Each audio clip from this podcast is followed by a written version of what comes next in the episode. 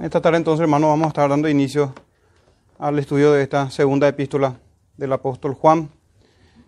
Vamos a dar lectura desde el verso 1 al verso 3, dice así la palabra del Señor. El anciano a la señora elegida y a sus hijos, a quienes yo amo en la verdad, y no solo yo, sino también todos los que han conocido la verdad, a causa de la verdad que permanece en nosotros y estará para siempre con nosotros, sea con vosotros gracia, misericordia y paz de Dios Padre y del Señor Jesucristo, Hijo del Padre, en verdad y en amor. Amén. Pueden tomar asiento, hermanos.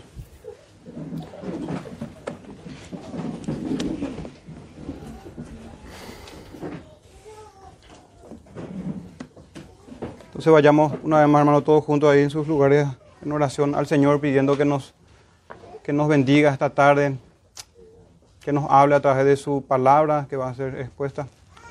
Vayamos, hermanos, todos juntos en oración al Señor. Padre nuestro, te, te rogamos una vez más, invocamos tu nombre, el nombre de nuestro Señor Jesús, por sus méritos, por medio de Él solamente.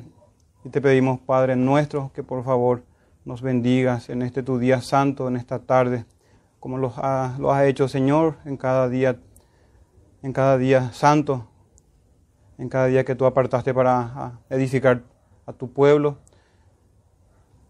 tu iglesia, a la iglesia de, tu Hijo Jesús, nuestro Señor, y que tu gracia sea para con todos nosotros, Padre nuestro. Bendícenos, Señor, con bendiciones espirituales en el nombre de Jesús. Amén. Hermanos, entonces vamos a dar inicio a, nuestra, a nuestro estudio de esta breve carta. Segunda y Dios mediante también tercera de Juan, más adelante. Hemos dado lectura, hermanos, a estos primeros tres versículos de, los trece versículos que tenemos en esta segunda carta. Pero esta tarde, hermanos, vamos a introducirnos a la segunda carta de Juan. Eh, el sermón lleva este título, Conociendo al apóstol Juan, una introducción a segunda de Juan. Eh, en una introducción, hermanos, se habla de muchas más cosas que solamente el autor de esta carta. No obstante, quiero yo centrarme en esta tarde, hermanos, en mayor parte, en conocer al autor de esta carta y qué nos enseña la escritura sobre el carácter del apóstol. También vamos a estar hablando en un segundo punto. El primero, entonces, hermanos, tenemos al autor de la carta. Y el mayor, la mayor parte de nuestra exposición de hoy va a ser tocante a este verso 1. Por eso se titula el sermón Conociendo al apóstol Juan. Una introducción a segunda de Juan. Primer punto, autor de la carta. Seguidamente, destinatarios de la carta. Y finalmente, el tiempo y el mensaje de segunda de Juan. Tiempo y mensaje de la carta. Hermanos, damos inicio entonces a una, con la gracia del Señor, a, a una nueva, a un nuevo libro de estos 66 libros santos que nos dejó el Señor es vital, hermanos, para todo estudio de las Sagradas Escrituras, para toda exposición dentro de una iglesia local, con más razón, la preparación del predicador. Es vital la preparación del predicador. En el Salmo 119, verso 130 dice, la exposición de tus palabras alumbra, hace entender a los simples. Tiene que ser la exposición de la Sagrada Escritura. La exposición de la Sagrada Escritura. Pero hermanos, ¿quién es el examinado realmente cuando se expone las Sagradas Escrituras, y son los oyentes más que, más que el predicador, toda exposición bíblica, toda exposición de la verdad, si bien es cierto esto que mencioné antes, que es vital la preparación de un predicador, que debe ser el Espíritu Santo mismo, a través de los fundamentos apostólicos y, y proféticos, que nos habla a nosotros. Pasando, hermanos, eso, debemos estar atentos porque la escritura nos examina, es palabra viva para discernir a cada uno de nosotros y hablarnos Dios el Espíritu Santo por medio de su palabra. Así que hermanos, si bien es cierto en este inicio de esta segunda carta que vamos a estudiar que la preparación de los sermones y de los hermanos que predicamos es muy importante, no menos importante hermanos es la preparación del pueblo para oír la palabra del Señor una preparación del corazón para escuchar la voz de aquel que habla desde los cielos. una preparación para entrar en el camino del Señor. Esto, hermano, no es nuevo. Como decía el profeta Isaías, dice Mateo en su Evangelio, Mateo 3.3, como, bien, como habló el profeta Isaías cuando dijo, voz del que clama en el desierto, preparad el camino del Señor, enderezad sus sendas. Todo aquel que se expone a las Sagradas Escrituras debe preparar su corazón. De hecho, que así habla nuestro Señor cuando ilustra también que las semillas, que son la palabra, se, son derramadas en diferentes tipos de suelos. Son esparcidas en diferentes tipos de suelos y esos suelos son, o ilustran, o apuntan, o nos enseñan sobre el corazón del ser humano. Y también nuestro Señor eh, nos enseña, el Hijo, sobre nuestro Padre Santo, de que Él es el labrador de la tierra. Todo lo que hoy estamos escuchando y día tras día en nuestras casas o en el día del Señor también aquí, hermanos, de nada o poco nada va a servir si los corazones no están preparados. Antes que una introducción a este sermón, es una introducción. Nosotros somos, hermanos, quienes tenemos que introducirnos. Tenemos que prepararnos para este camino. Enderezad las sendas. Dejad de hacer lo malo y empezad a hacer lo bueno. Dios extiende su misericordia cada día. Y con más razón en el día del Señor. Es un día de salvación. Es un día de salvación hoy. Muchos hemos llegado, por casualidades, entre comillas, la providencia divina, a la salvación en un día del Señor. No estoy hablando de una regeneración, sino más bien de una, de una, de una conversión, de un arrepentimiento genuino en un día domingo. No, son, no han sido pocos, hermanos, los que han sido salvados en un día como hoy. Es vital, hermanos, la preparación del corazón.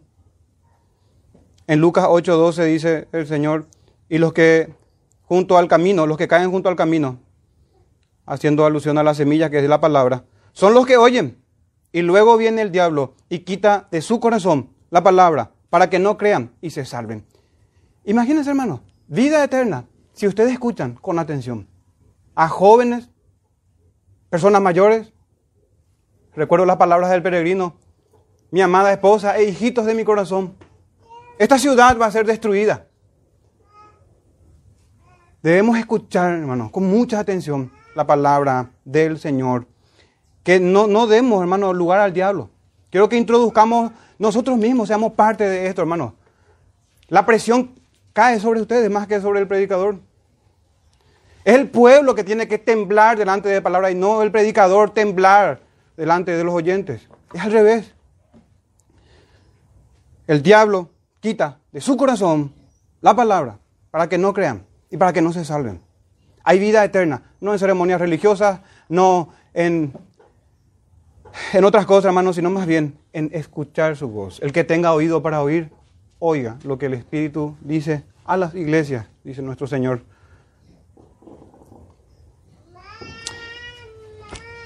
En primera de Tesalonicenses 2.16, Pablo hablando de los judíos, impidiéndonos hablar a los gentiles, dice, para que estos se salven.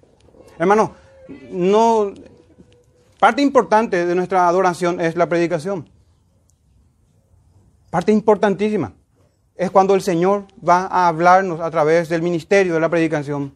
La lectura y la predicación. No la lectura sola, no la predicación sola, la lectura y la exposición de su palabra que alumbra. Impidiéndonos, dice Pablo a los de Tesalónica, hablando de lo de su nación, impidiéndonos hablar a los gentiles para que estos se salven. ¿Qué dará el hombre? ¿Qué darán ustedes por su vida? ¿Cuánto van a pagar? ¿Qué dará el hombre por el alma, por su alma? ¿De qué sirve ganar el mundo entero e ir a perdición?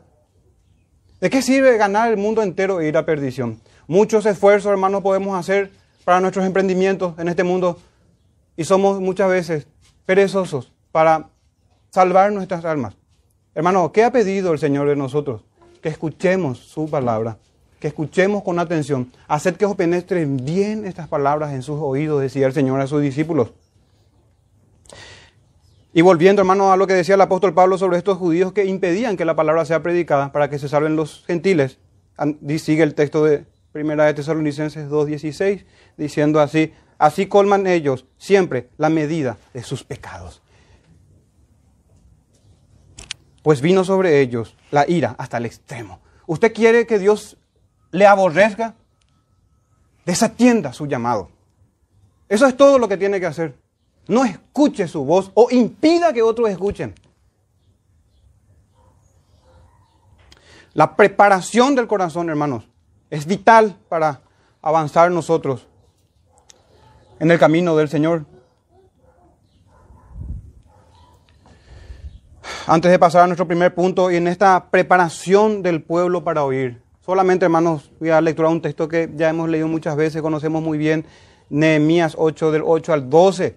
Dicen sobre esto que estamos haciendo ahora y leían en el libro de la ley de Dios claramente y ponían el sentido de modo que entendiesen la lectura. Esto es predicación, hermanos, es la exposición que procuramos hacer. Y Nehemías, el gobernador, y el sacerdote Esdras, escriba, y los levitas que hacían entender al pueblo, los ministros del antiguo pacto, dijeron a todo el pueblo, día santo es a Jehová nuestro Dios, así como hoy. No os entristezcáis, ni lloréis, porque todo el pueblo lloraba oyendo las palabras de la ley.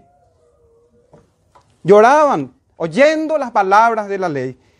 Luego les dijo, id comed grosuras y bebed vino dulce, no bebida embriagante. Y enviad porciones a los que no tienen nada preparado, porque día santo es a nuestro Señor. No os entristezcáis, porque el gozo de Jehová es vuestra fuerza. Los levitas pues hacían callar a todo el pueblo, diciendo, callad, porque es día santo. Y no os entristezcáis. Y todo el pueblo fue a comer y a beber y a obsequiar porciones y a gozar de grande alegría. ¿Saben por qué, hermanos? Continúa el texto diciendo, porque habían entendido las palabras que les habían enseñado. Entonces, hermanos, la preparación de nuestro corazón para oír la voz del Señor. Nuestro primer punto, autor de la carta. Hermanos, no se menciona, al igual que primera de Juan, segunda, tercera también, no se menciona el nombre del autor. El autor se describe a sí mismo como el anciano. Cuando nos adentremos, hermanos, a, la exposición más detalladamente de esta carta, vamos a hablar nosotros sobre, sobre, sobre este punto en particular. Hablaremos mejor de cómo, cómo comprender, hermanos, acerca de esto, el anciano si se refiere a su posición, si se refiere a su edad, etc. Pero el autor, hermanos, es el apóstol Juan. El testimonio de la iglesia desde el principio, incluso por, parte de Policarpo, discípulo de Juan, era que tanto el Evangelio como las cartas eran del apóstol. La tradición y el consenso de la iglesia así lo, lo han entendido siempre. Pero, hermanos, tenemos la palabra profética más segura y es el testimonio interno de las Sagradas Escrituras. También las Escrituras, comparando Escritura con Escritura, apuntan al apóstol Juan. Notemos algunas similitudes, hermanos, entre segunda de Juan, tanto con el Evangelio como con tercera de Juan, eh, primera de Juan, perdón. Recordarán, hermanos, cuando hablábamos sobre el amor en primera de Juan, pero también en el Evangelio. Juan 13:34, un mandamiento nuevo os doy, que os améis unos a otros como yo os he amado. Y eso tenemos en esta carta que vamos a estar estudiando hoy en el verso 5. Ahora te ruego, señora, no como escribiéndote un nuevo mandamiento, sino el que hemos tenido desde el principio, que nos amemos unos a otros. Sigue la misma línea, hermanos, los mismos argumentos, los mismos temas característicos de Juan. No del apóstol Pedro, no de Pablo, también, hermanos, sobre el anticristo. En primera de Juan 2.18, texto que ya estudiamos, dice, hijitos, ya es el último tiempo y según vosotros oísteis que el anticristo viene. Continúa el texto. Y también aquí, hermanos, en el verso 7, en esta breve carta, segunda de Juan 7, porque muchos engañadores han salido por el mundo que no confiesan que Jesucristo ha venido en carne. Quien esto hace es el engañador y el anticristo. Hermanos, el testimonio de la iglesia Incluso los dos discípulos, o el discípulo de Juan, Policarpo, y discípulos del discípulo también, y toda la iglesia siempre han reconocido estas sagradas escrituras que son de parte o de autoría de Juan. Hermanos, examinemos al apóstol, conozcamos un poco más al apóstol Juan. él es llamado por el Señor en Marcos 3:17 y dice así, junto con su hermano, y Jacobo, que es Santiago también, y Jacobo, hijo de Zebedeo, y a Juan, hermano de Jacobo, estaba llamando a ellos, a quienes apellidó Boanerges, esto es, hijos del trueno. Hermanos, esto es fundamental para nosotros. Cuando el Señor da un nombre en las Sagradas Escrituras, nos está enseñando algo sobre, sobre esta persona. Siempre los nombres en las Escrituras indican algo. Que el Señor nos, nos quiere enseñar algunas cualidades con estos nombres. Significado, hermanos, de Boanerge. Y tenemos cuatro consideraciones en esta tarde sobre este significado. ¿Qué, significa cuando el Señor lo apellida a estos dos hombres, hijos del trueno? Cuatro consideraciones, hermanos. Primero, cuando el Señor cambia los nombres de sus discípulos o concede un nuevo nombre, como quieran, no debe entenderse como una reprensión pública que el Señor está haciendo ya al inicio del llamamiento, o como un estigma o que señalará de ahí en adelante los pecados de sus discípulos. No debe entenderse así. Más bien, hermanos, los nombres que el Señor puso a sus discípulos al momento de llamarles al ministerio tiene que ver con el trabajo que todos y cada uno de ellos en particular desempeñarían a partir de ese momento en donde fueron hechos pescadores de hombres. Y justamente el caso de los hermanos Boanerges. Así, por ejemplo, hermano, Simón fue llamado Pedro, pero no por la dureza de su corazón, no por la dureza de su servicio, sino por su firme liderazgo al, cual estaba llamado, hermanos. Por supuesto que tampoco debemos concluir que los demás no tenían la capacidad de liderar, pero el Señor distingue así a cada uno de sus discípulos, especialmente a los apóstoles. De la misma manera que Simón fue llamado Pedro, en el apellido Boanerges, hijos del trueno, ellos en ese momento, hermanos, fueron llamados eficazmente por el Señor y sabemos que si alguno está en Cristo, nueva criatura es, todas las cosas viejas han pasado y aquí todas son hechas nuevas, dice el apóstol Pablo. La intención no fue, hermanos, estigmatizar en vergüenza a esos dos discípulos. No quiso que ellos llevaran ese apellido como una marca de vergüenza en cuanto a su carácter, que es la postura que algunos tienen, sino todo lo contrario, hermanos. Por supuesto que no podemos negar que tanto ellos como todos nosotros y, los demás discípulos también tenían mucho que aprender y mucho que corregir, hermano, en, en sus personas. Esta es la primera consideración. Segundo, el cambio de nombres también apunta al carácter de Dios, al carácter de Dios mismo en sus apóstoles y ministros y profetas hasta el día de hoy. El carácter de Dios se revela, hermanos, de alguna u otra manera, y con más razón, en los apóstoles, y de alguna y otra manera, en los creyentes, en sus ministros, también, con más razón. Y ni qué decir, hermanos, en sus apóstoles. Este nombre, este cambio de nombre apunta al cambio, al perdón, al carácter de Dios en sus apóstoles, ya que el ministerio apostólico fue, es y será el medio por el cual Cristo edifica a su iglesia. Tercera consideración, Notemos, hermanos, que el texto no dice que el Señor los apellidó como hijos del rayo, sino más bien como hijos del trueno. El trueno, hermanos, yendo ya a la palabra en sí, se caracteriza por el estruendo y no tanto, no por el poder destructivo. Es un tronar, hermanos, del Señor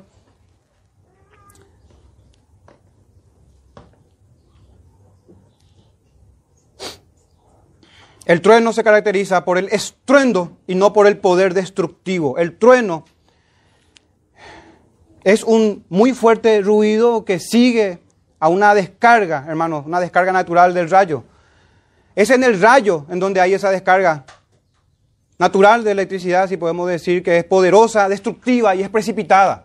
Pero el estruendo, hermanos, o el, o el trueno, es un anuncio audible de los cielos el relámpago, por ejemplo, para ir comparando y hacer notar esas diferencias. El relámpago podemos decir que es un anuncio visible de ese poder destructivo que cae desde los cielos. Y el trueno es un, un anuncio audible. Entonces, hermanos, hay que notar también eso. El trueno anuncia una caída poderosa desde los cielos, la caída de un rayo. Entonces, incluso en cuanto al estricto significado de la palabra, se relaciona con el tronar desde el cielo. Los hermanos, los hermanos Boanerges eran enérgicos, de fuerte carácter, de temperamento y vehemencia, características necesarias para la predicación del Evangelio, y más en ese tiempo, para dar testimonio de la verdad. Si es necesario, a costa de sus propias vidas. En este sentido que estamos hablando aquí, hermanos, y según algunos diccionarios, el apellido Boanerges apunta a un predicador ardiente, especialmente uno con una voz poderosa. Tiene también relación con el denuedo que solemos leer en las escrituras, especialmente en Hechos. Y el denuedo no apunta a una cualidad de oratoria.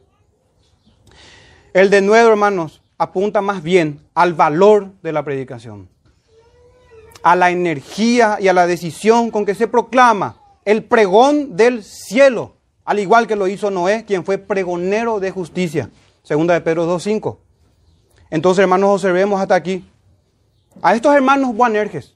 ¿Y qué es lo que ocurrió en la historia? Que Jacobo, uno de estos Boanerges, fue el primer mártir entre los apóstoles. El rey Herodes lo mató a espada en Hechos capítulo 12, verso 1 al 2. Y casualmente, hermanos, el otro Boanerges, el otro que hace tronar desde el cielo fue el último apóstol en morir. Y en Apocalipsis 10:11 dice el Señor a este hijo del trueno, es necesario que profetices otra vez sobre muchos pueblos, naciones, lenguas y reyes. Cerrándose así, hermanos, el testimonio apostólico con los Boanerges, el primero en morir, Jacobo, y el último en padecer y en terminar la carrera de apóstol, Juan. Así es que Dios en su misericordia, en su paciencia y en su amor para con sus escogidos, hace tronar desde el cielo su solemne y temible advertencia, intimando a la rendición a cada criatura, intimando a la rendición para venir a Él en arrepentimiento y en fe y por medio de Jesús. La cuarta y última consideración, hermanos, para comprender este, este apellido, este nombre Boanerges. La escritura misma está a favor de, esto, de este entendimiento, de esto que acabamos de decir. Jeremías 23, 29, conocemos muy bien el texto y hay tres sermones sobre este verso.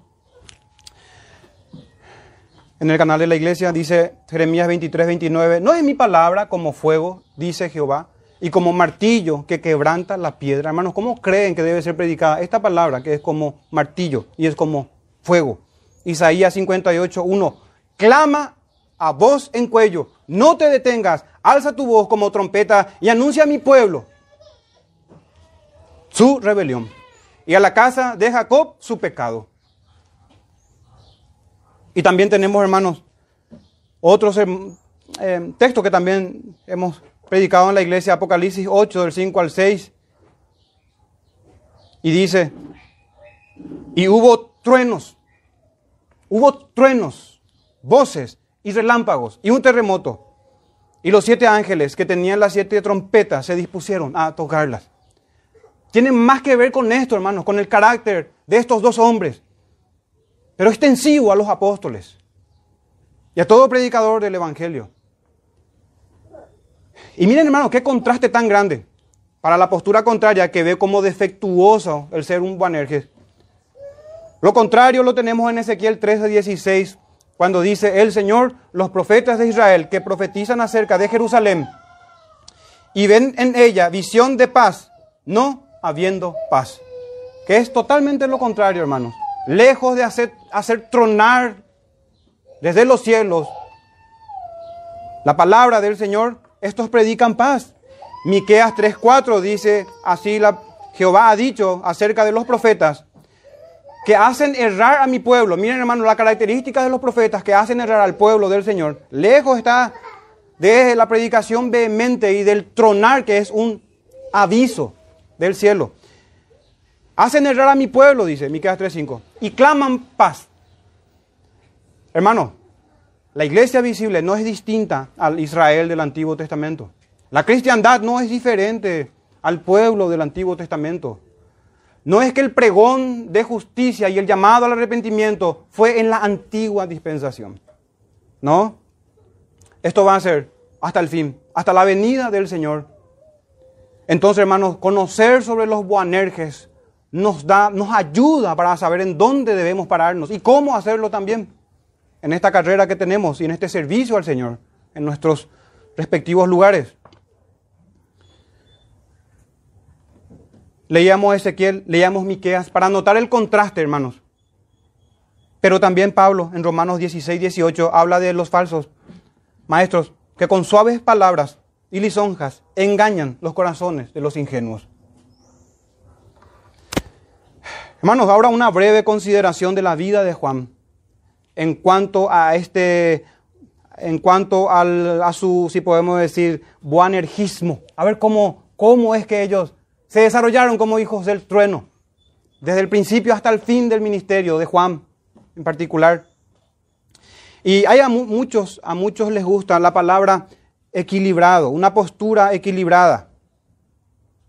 Y bueno, vamos a dar entonces, hermanos, una postura equilibrada sobre el perfil de Juan. Pero voy a hacer una aclaración, hermanos, antes. El equilibrio es una virtud siempre y cuando entendamos que el equilibrio rara vez significa proporción 50 y 50. Difícilmente el equilibrio sea eso. Difícilmente, hermanos. Es difícil que eso se dé. Si entendemos eso, entonces ahí vamos a ir bien, en una postura equilibrada sobre el perfil de Juan. Hay quienes aman la palabra equilibrio, pero ese apego que tienen es engañoso y malvado. El propósito de ellos en realidad no es ser equilibrados, es ser tibios. Ese es el propósito que tienen, hermanos. Siempre en la tibieza de su corazón hipócrita. Arropado de prudencia y de equilibrio. Les haría bien recordar a estas personas las palabras del Señor, pero por cuanto eres tibio y no eres frío ni caliente, te vomitaré de mi boca. Solamente un paréntesis o una anotación al margen. Recordamos, hermanos, la carta dirigida a esta iglesia en Apocalipsis 3 y resulta que había aguas que tenían por propiedades eh, aguas frías o calientes y cada una podía ser utilizada con, de manera beneficiosa, pero también había aguas tibias que lo único que producían era esto, que el Señor dice, te vomitaré de mi boca. Eso es cierto, hermano, pero no deja de ser cierto la aplicación espiritual de la tibieza de la iglesia muchas veces. Y en esta falsa prudencia o equilibrio o postura de equilibrio de 50-50, hermano, el equilibrio no es 50-50. ¿Acaso hay desequilibrio en Dios por su gran amor con que nos amó a nosotros y no a otros? ¿O será que el Señor se desequilibra en los tormentos del infierno? ¿Será que se le pasó la mano al Señor en el Edén por castigar un solo pecado con la miseria de toda la posteridad de Adán? Cualquiera de estos inicuos de hoy que hacen gala de su torpeza y maldad, que levantan el estandarte de la prudencia y del equilibrio, hermanos, condenarían al Señor si pudiesen, porque fue desequilibrado en el Edén. El equilibrio de ellos se traduce en tibieza. ¿Acaso, hermano, hubo desequilibrio cuando el Señor juzgó a Nadad y a Abiú, o a Usa, o al pueblo de Israel con los abundantes juicios de mortandad, pestes, guerras, o cuando abrió la tierra para que familias enteras sean tragados vivos y desciendan al Seol. Hermano, no hay desequilibrio en el Señor. Hace todo de manera justa, correcta, precisa, con absoluta misericordia y absoluta justicia. Entonces, hermano, vamos a una postura equilibrada y conozcamos más en esta introducción al autor de este libro, a Juan. Muchos dicen y examinan con dos textos que vamos a ver ahora, un espíritu vengativo y una intolerancia pecaminosa del apóstol. Examinemos, hermano, eso y digo una tolerancia, intolerancia, perdón. Intolerancia pecaminosa porque no toda intolerancia, hermanos, es pecaminosa. Recordemos cómo en Apocalipsis, justamente una reprensión del Señor para la iglesia es que tolera en la iglesia a Jezabel y a otros. Pero hermanos, tenemos un espíritu vengativo y una intolerancia pecaminosa de Juan. Revisemos brevemente esto. En Marcos 9:38 dice, Juan le respondió diciendo, Maestro, hemos visto que uno, a uno, perdón, que en tu nombre echaba fuera demonios, pero él no nos sigue y se lo prohibimos. Prohibieron que eche demonios y se lo prohibimos porque no nos seguía. Hermano, el Señor reprende esta actuación de Juan. Lucas 9:54, viendo esto sus discípulos Jacobo y Juan, era el rechazo hacia el Señor y hacia la predicación. Jacobo y Juan, acá están los Boanerges, dijeron, Señor, ¿quieres que mandemos que descienda fuego del cielo como hizo Elías y los consuma? Hermanos, mucho podemos decir acerca de este comportamiento incorrecto de los hermanos. Pero hermanos, no por eso quita todo lo que dijimos hace rato. Veamos a Juan entrando en una edad madura de su apostolado. En segunda de Juan 1.10, si alguno viene, esto estaremos estudiando en esta carta, si alguno viene a vosotros y no trae esta doctrina, no lo recibáis en casa, ni le digáis bienvenido. Cualquiera entre nosotros diría, este es un intolerante. ¿Y quién se cree para decir a quién yo voy a recibir en mi casa? Hermano, doctrina apostólica. ¿A quién recibimos en la casa? ¿A quién le damos la bienvenida? ¿Qué doctrina aceptamos? Así que cuidado, hermanos. Si bien es cierto que en los textos leídos anteriormente los hermanos se equivocaban en su discernimiento y en qué hacer y en qué circunstancias, hermanos, si vamos a la postura contraria estaríamos negando otros textos, como este. Si alguno viene a vosotros y no trae esta doctrina, no le recibáis, ni le digáis bienvenidos. Primera de Juan 2.4. Y por citar unos ejemplos nada más, hermanos. Primera de Juan 2.4, el que dice yo le conozco y no guarda sus mandamientos, es tal es mentiroso. Esta es la manera en que habla el apóstol, hermanos. Mentiroso. No le reciban en sus casas. En primera de Juan 2.6 leíamos ayer esto. El que dice que permanece en él debe andar como él anduvo. Imagínense, hermanos, ser confrontados en persona con el apóstol. A cada paso que damos, una reprensión, una amonestación, una exhortación, lo primero que dirían muchos hoy en esta generación es, este hombre quiere enseñorearse de mi vida. Hermanos, no, el Señor es que quiere enseñorearse de tu vida. Y no permitimos al Señor que sea nuestro Señor. Cuando la palabra manda ciertas cosas, fin de discusión, hermanos, ¿qué hemos de discutir nosotros? El que permanece en él debe andar como él anduvo. A eso estamos llamados y, y debemos procurar. Estos textos, hermanos, nos enseñan un equilibrio sobre cómo conocer a los banerjes, en particular hoy a Juan. Tercera de Juan 1.10 dice, por esta causa, si yo fuere, hablando sobre Dios, Diótrefes, atiendan lo que va a hacer Juan cuando vaya en persona. Recordaré las palabras que hace parloteando con palabras malignas contra nosotros. Y no contento con estas cosas, no recibe a los hermanos y continúa el texto. Hermanos, esto es, este es el apóstol Juan. Maduro, habiendo sido tratado con el Señor, mostrando el sobrenombre que el Señor le dio, o cómo le apellidó, como dice Marcos, al Señor, hijos del trueno.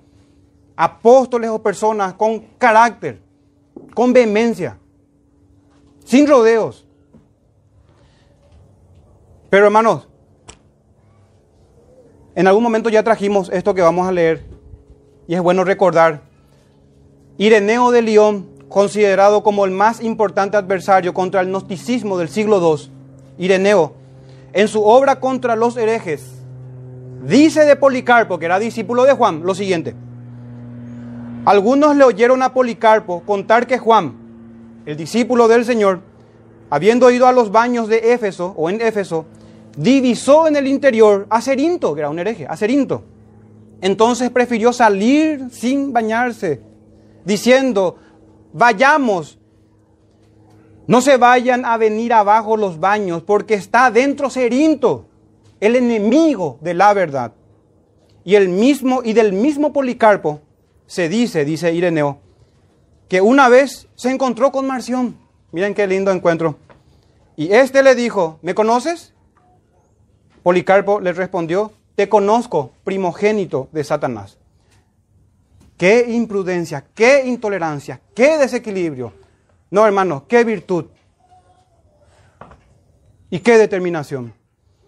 Cuando el Señor los confronte cara a cara, va a ser peor que esta confrontación, hermanos. Entonces, vimos en las cartas el carácter del apóstol. Nada, hermanos, tiene que ver con una pintura novelesca que nos ven del mundo. Las escrituras no hablan de los Boanerges con sus buenas características. Por supuesto, no negamos, hermanos, que fueron tratados por el Señor. Pero el Señor no le quitó, hermano, eso de ser hijos del trueno.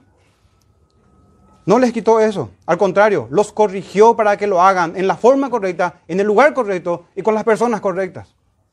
Eso no está en contra de palabras eh, sazonadas con sal. Palabras con gracia. Según sea el caso, la persona, las circunstancias. Entonces vimos unos textos de Primera de Juan sobre su carácter buanergista, si podemos decir. Hemos leído sobre Ireneo, sobre Policarpo, su discípulo, que habló él de su maestro y cómo Policarpo siendo discípulo de Juan, fue influenciado por él, como se espera que los discípulos seamos, influenciados por nuestro maestro y por nuestros hermanos que nos presiden en cada iglesia local. Pero también, hermanos, tomando prestada ya cosas, eh, textos más actuales, la Biblia luterana de la Reforma dice sobre Juan, y lo llama Juan el polémico. Mientras Juan ruega a sus amados hijos a amarse mutuamente, claramente expresa lo que no es amor.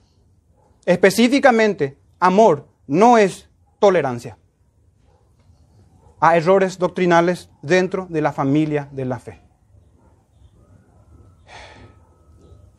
Hermano, ¿qué conmigo podemos decir? ¿Qué con nosotros? ¿Por qué estamos conociendo al apóstol en esta introducción? No es, hermano, para saciar nuestra curiosidad. La escritura no es dada para eso. La palabra es dada para nosotros y para nuestros hijos, para que la cumplamos.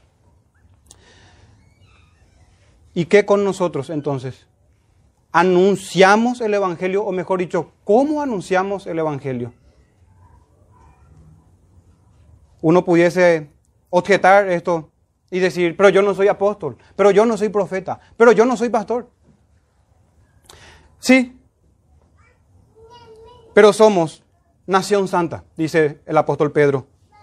Dice que somos un pueblo adquirido por Dios para anunciar las virtudes de aquel que nos llamó de las tinieblas a su luz. Todos tenemos, hermanos, la obligación de proceder con el carácter apostólico. Y tiempo nos faltaría para hablar de la determinación de Pedro, de Pablo y de otros. ¿Y por qué no? Del Señor también.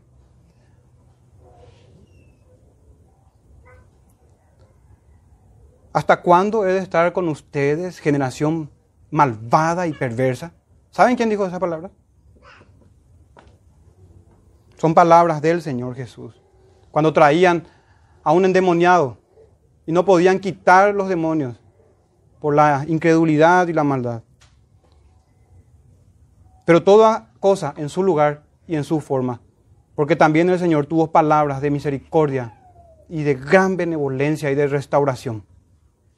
Y tiempo nos faltaría, hermanos, para hablar de las misericordias del Señor. Pero bueno, el tema es los Buanerges hoy, esta tarde. Pero también, hermanos, no solamente cómo hacemos tronar las trompetas del Señor, hemos de preguntarnos también cómo escuchamos su palabra. No seamos como el antiguo Israel, cuando el profeta Isaías reprende al pueblo, o el Señor por medio del profeta Isaías, en Isaías 30, 9 al 10, porque este pueblo es rebelde. Hijos mentirosos.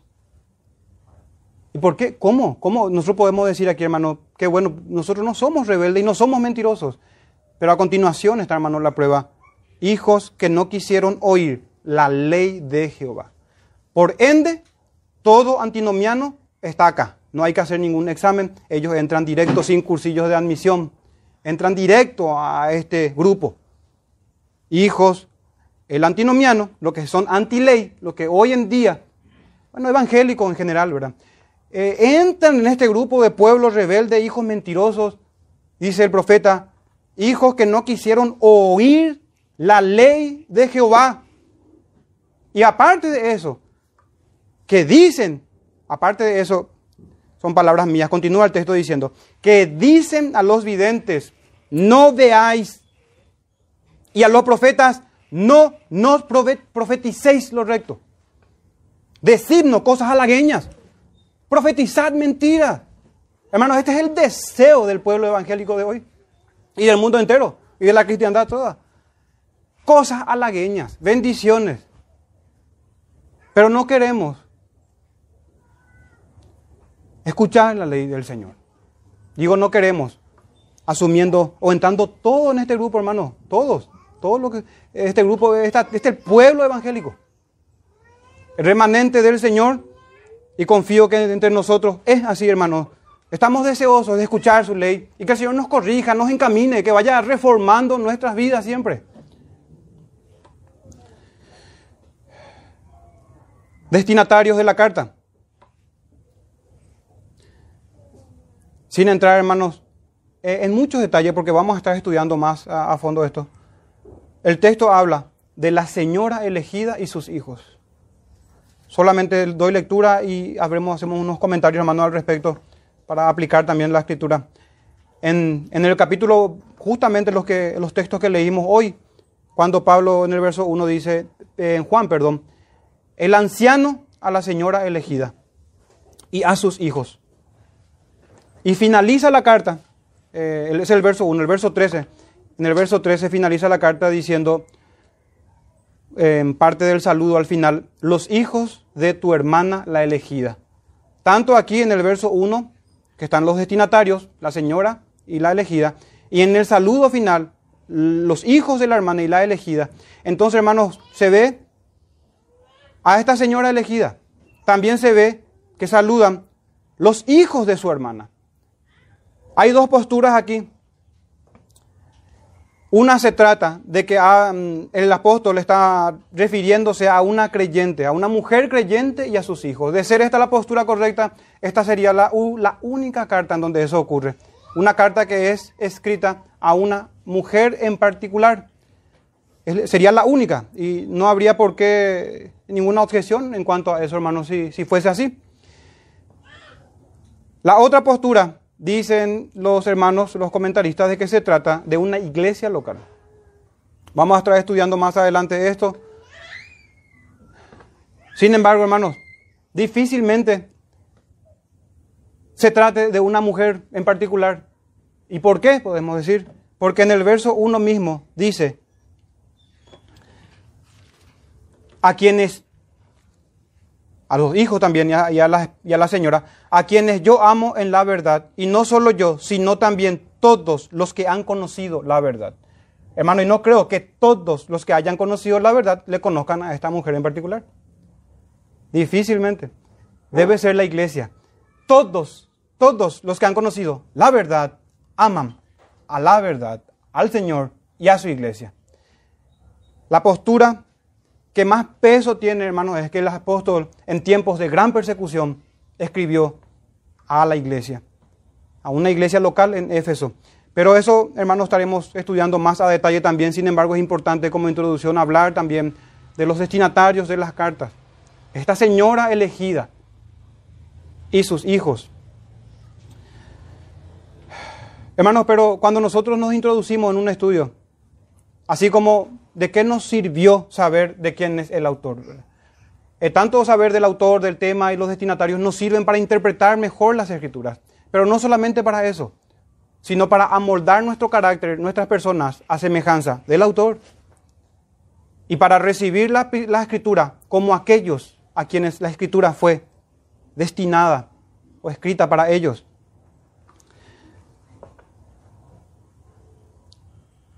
Y ya el apóstol Pablo en, Apocal en, en Romanos 15, 4. Habla de las cosas que se escribieron antes. Sabemos, hermanos, que para nuestra enseñanza se ha escrito todo esto. Así que, ya sea una señora en particular, una creyente, o ya sea la iglesia, hermano, finalmente, es para usted, es para nosotros. La carta es para la iglesia, al fin y al cabo. Hoy a la mañana se hacía mención de Juan 8:47, que el que es de Dios, la palabra de Dios oye. Una pregunta, hermano, que fue la introducción de esta tarde. El que es de Dios, la palabra de Dios oye. ¿Oye usted la palabra de Dios? Pudiéramos responder, sí. Yo no soy nomás de leer tanto, pero sí escucho. No, no, no, no, no, hermano. Está malentendiendo el texto y la pregunta. Vamos a cambiar entonces. ¿Medita usted de día y de noche en la ley de Jehová y es ella su delicia? Salmo 1, 2. Los hermanos de Berea escudriñaban cada día las escrituras. Hermanos, ese es el estándar bíblico. El que es de Dios, la palabra de Dios oye. Aquí cuando estudiamos nosotros sobre los destinatarios de la carta, no es que la carta fue para esta señora, hermano, es para la iglesia. Por más de que haya hermanos que tengan la postura de que se habla de una mujer en particular, hermanos, caemos en lo mismo, es para la iglesia. La carta es para la iglesia. Las cosas que son escritas se escribieron para nosotros y para nuestros hijos. ¿Para que curioseemos? No, para que la cumplamos. Para que la cumplamos para que la fe se ejercite, para que crezcamos en gracia. Significa eso. Sobre el tiempo en el que fue escrita la carta y el mensaje de la carta. Sobre el tiempo, un comentarista dice, debido a que, a, que la manera de ordenar las palabras, los temas y circunstancias de segunda de Juan se aproximan mucho a segunda de Juan. Y aquí tenemos el verso 5 con primera Juan 2.7, primera de Juan 3.11, el verso 6, por ejemplo, con primera de Juan 5.3, el verso 7 con primera de Juan 2.18 al 26, el verso 9 con primera de Juan 2.23, el verso 12 con primera de Juan 1.4. Hay mucha similitud, mucha aproximación. Entonces este hermano comentarista dice, con toda probabilidad, Juan compuso la carta al mismo tiempo o poco después de Primera de Juan, entre los años 90 y 95, escribiendo el anciano a la iglesia durante su ministerio en Éfeso, en la última parte de su vida, ya entrando en esta madurez, en esta recta final de la transformación de un hijo de Dios. Este fue el tiempo probable en el que fue escrito. Pero no hay forma también de saber con certeza, hermanos, es una aproximación. Este es el tercer punto, el tiempo de la carta y también el mensaje de la carta. Al igual que primera de Juan, temas entre varios tenemos falsos maestros influenciados por el gnosticismo que estaba empezando en la iglesia. Verso 7 de esta carta. Y sus concordancias en primera de Juan. También se escribe sobre los falsos maestros. Verso 10, verso 11 el apóstol también advierte en contra de mostrar hospitalidad a engañadores o falsos hermanos. Aplica también ahí. Entonces, en este tercer punto, tercer y último punto en el que estamos, hermanos, y recapitulando nada más los dos anteriores, ¿recuerdan que era el autor y cómo nos, cómo nos aplica a nosotros saber cómo eran los apóstoles y cómo es la palabra predicada? El segundo, los destinatarios, pero que finalmente se escribe para nosotros, para que escuchemos su voz, porque el que es de Dios, la palabra de Dios oye, la escudriña, la lee, la medita. Salmo 2 y también en Hechos, cuando los hermanos de Berea escudriñaban las escrituras. Y este tercer punto, hermanos, su tiempo y el mensaje de la carta. ¿Y cómo nos aplicaría esto a nosotros hoy? El tiempo. Decimos nosotros entre 90 a 95, entre el 90 y 92, eh, cuestiones eh, que sí tienen su importancia ciertamente, pero cuidado hermanos de no caer en mero tecnicismo, en meros datos, en meras informaciones. El tiempo es hoy. Si hemos aceptado lo que dijimos antes, que para nosotros se escribió, que hoy está siendo predicada y que hoy está tronando el Señor. Y que la palabra es para salvación. ¿Cuándo se escribió esta carta? Ahora, hermanos, están delante de sus ojos. Así el Señor abrió el texto de Isaías. Y ese fue el día de su cumplimiento. Ese fue el día, el tiempo es hoy. ¿Por qué digo esto, hermano? Porque las palabras del Espíritu dice, si escuchas hoy su voz, no endurezcas tu corazón. Y estamos escuchando su voz. Estamos escuchando, hermanos. Si oyereis hoy su voz, Hebreos 3:15, no endurezcáis vuestros corazones, como en el día de la provocación. Hermanos, provoquemos a cualquier persona, a los vecinos, a, cualquiera. Provoque al hermano si quiere también. Y ya el Señor le va a disciplinar al que hace eso. Pero no provoquen al Altísimo. No contendamos con el Omnipotente. No peleemos en contra de Jesucristo, el Señor. Locamente hemos de hacer, hermanos, si vamos y provocamos a nuestro abogado, si provocamos a aquel que ha de interceder por nosotros. Si el hombre peca en contra del hombre, tiene a un sacerdote para que ministre. Pero si el hombre pecare deliberada, constante, impenitentemente y provocase al sumo sacerdote, a nuestro Señor Jesús, al Padre y al Espíritu. Hermano, ¿qué esperanza hay? Entonces, ¿qué importa? Le doy su importancia, hermano, a saber todo esto. El tiempo que fue, el mensaje, todo está muy bien. Pero hermano, hoy está haciendo, esto es lo más importante para nosotros, que hoy estamos escuchando la palabra del Señor.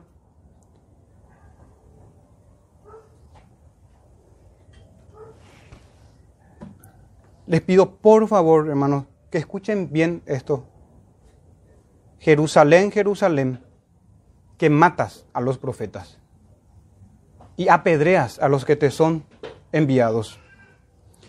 ¿Cuántas veces quise juntar a tus hijos?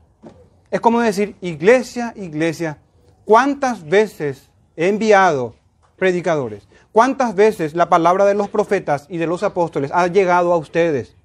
Claramente. Es como decir eso. ¿Cuántas veces quise juntar a tus hijos como la gallina a sus polluelos debajo de sus alas? Y continúa el texto así, hermanos. Lucas 3, 13, 34. El verso 34 termina así. Y no quisisteis. La carta está escrita para nosotros. El tiempo de su publicación solemne es ahora mismo, esta tarde. Y muchos no quieren oír la voz. Las excusas son muchas, hermanos. Son muchas. Ya estamos terminando con esta conclusión para leer nada más, hermanos. Mateo 22 inicia así. Respondiendo Jesús les volvió a hablar en parábolas diciendo, el reino de los cielos es semejante. Y acá vamos a ver esto que está ocurriendo ahora. El reino de los cielos es semejante a un rey que hizo fiesta de bodas a su hijo y envió a sus siervos a llamar a los convidados a sus bodas, mas esto no quisieron venir. Es lo que dijo el Señor y no quisisteis. Y es lo que pasó desde el principio con Abel. No quiso adorar al Señor. Y, no quisieron, dice el texto. Volvió a enviar a otros siervos diciendo, decid a los convidados, he aquí, he preparado mi comida, mis toros, mis animales engordados han sido muertos y todo está dispuesto. Ya está dispuesto, ya es llamado, ha llegado. Y miren la respuesta, hermanos. Cuando el Señor dice, ya todo está dispuesto, venirán las bodas. Más ellos, sin hacer caso, se fueron. Unos a sus labranzas y otros a sus negocios. ¿Dónde estábamos el domingo pasado si no estábamos acá? En nuestra labranza, en nuestro negocio. ¿Dónde estábamos, hermanos, los días de oración, los días de estudios bíblicos, cuando la iglesia se reúne? Y cada uno sabrá, y el Señor, por supuesto, también, si hay justificativas, hermanos, para faltar a las reuniones del Señor, a las convocatorias de oración. Pero mi labranza, mis negocios son más importantes para este grupo de gente, son las excusas al llamado del Señor. Mi casa será llamada casa de oración. Vengan a la casa de oración, hermanos. Vengamos a la, a casa de oración. Proverbios 27, 1 dice, no te jactes del día de mañana, porque no sabes qué dará de sí el día. Hoy es el día aceptable y hoy es el día del Señor. Y como si fuera poco, Isaías 55, 6, buscad a Jehová mientras pueda ser hallado. ¿Quién sabe, hermano, si mañana va a haber oportunidad para el arrepentimiento? Buscad a Jehová mientras pueda ser hallado, llamadle en tanto esté cercano. Deje el impío su camino y el hombre inicuo sus pensamientos y vuélvase a su Dios. Vuélvase a Jehová, dice el texto, el cual tendrá de él misericordia.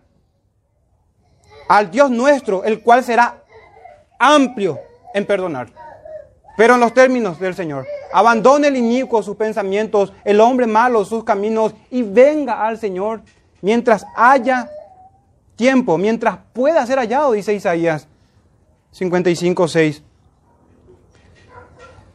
Y es notable, hermanos, cuando el apóstol Pablo habla diciendo en 2 Corintios 6, 2, y cerramos con este texto, he aquí ahora el tiempo aceptable, he aquí ahora el día de salvación.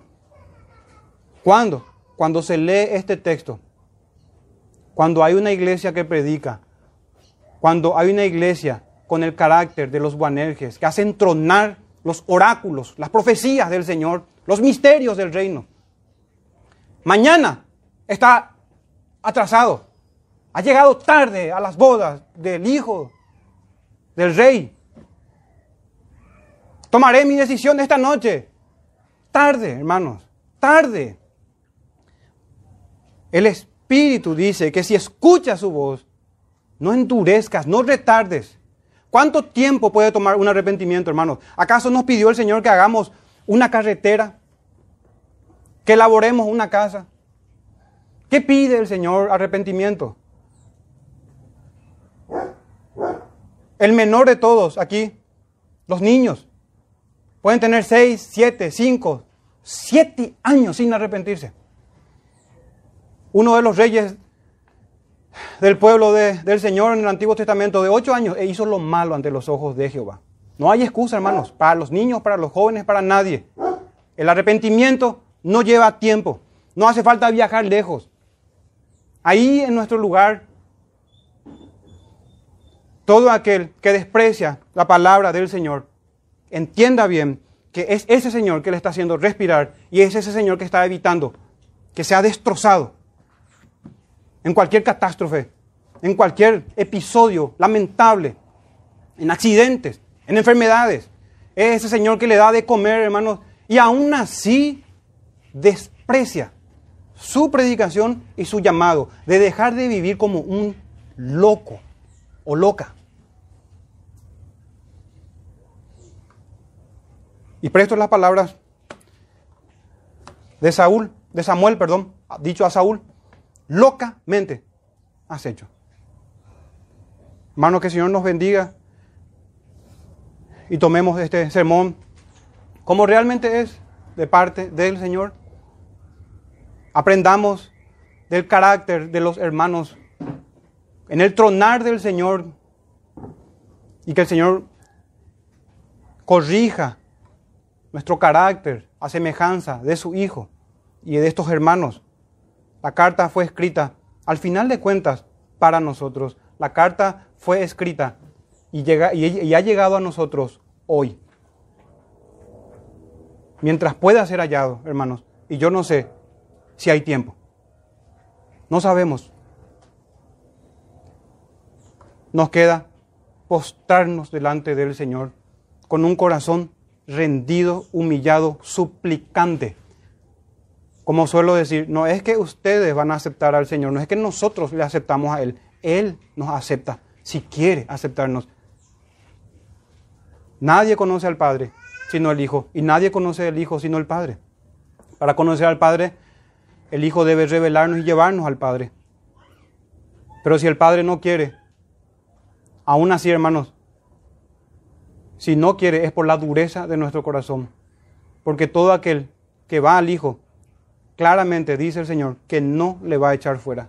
Cuando uno va al Hijo con sinceridad, sin querer burlar al Señor, Jesucristo no echa afuera. Dios es amplio en perdonar. Y una de sus muestras de misericordia es que se predica o que escuchamos su palabra para nuestros hermanos y nuestras visitas Les ruego, por favor, hermanos y amigos, que escuchemos la voz del Señor.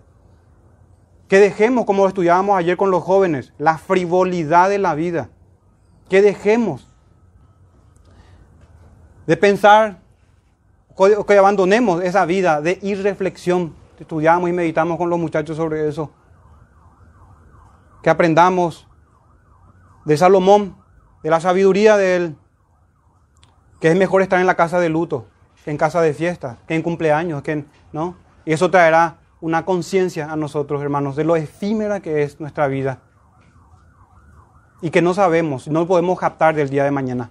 Hago énfasis en esto, hermano. Hoy es el día de volver a tu Creador. Y de los que somos creyentes y miembros de esta iglesia, de renovar nuestros votos, hermanos. Y procurar ser como el apóstol, como los Buanerges el discipulado del Señor Jesucristo se hace visible por medio de sus ministros para que sigamos las pisadas, todos juntos, del Señor, según las Escrituras. Que el Señor les bendiga, hermano, y vamos a terminar en oración. Padre nuestro, te damos gracias y te pedimos, Señor, que por favor ablandes nuestros corazones, que tengas misericordia de todo y cada uno de nosotros aquí reunidos. No queremos despreciar tu voz. Aumenta, Padre nuestro, por favor, nuestra fe y fuérzanos a andar por el camino de la obediencia sincera. Fuérzanos a entrar, Señor, por esa puerta angosta, por el camino que es estrecho, pero que lleva a la vida eterna. Te rogamos, Padre nuestro, que perdones las veces que no atendemos tu palabra, tu predicación. Te pedimos, Señor, que tu Santo Espíritu obre, por favor, en nosotros de manera poderosa para una vida santa, una vida transformada, una vida de amor los unos por los otros, pero aborrecimiento a la maldad, a la falsedad, a la hipocresía. Que no seamos tolerantes con el mundo ni con la iglesia que dice ser iglesia, pero es sinagoga de Satanás, Padre nuestro. No nos, no nos abandones, por favor, Señor, en una tolerancia perversa y pecaminosa. Danos determinación, firmeza y también amor por tu pueblo y por los perdidos. Que cada cosa sea hecha en su manera, en su forma, en la manera en que tu Santo Espíritu desea y que Él obre en nosotros. Padre nuestro, te lo pedimos por favor, en el nombre de Jesús. Amén.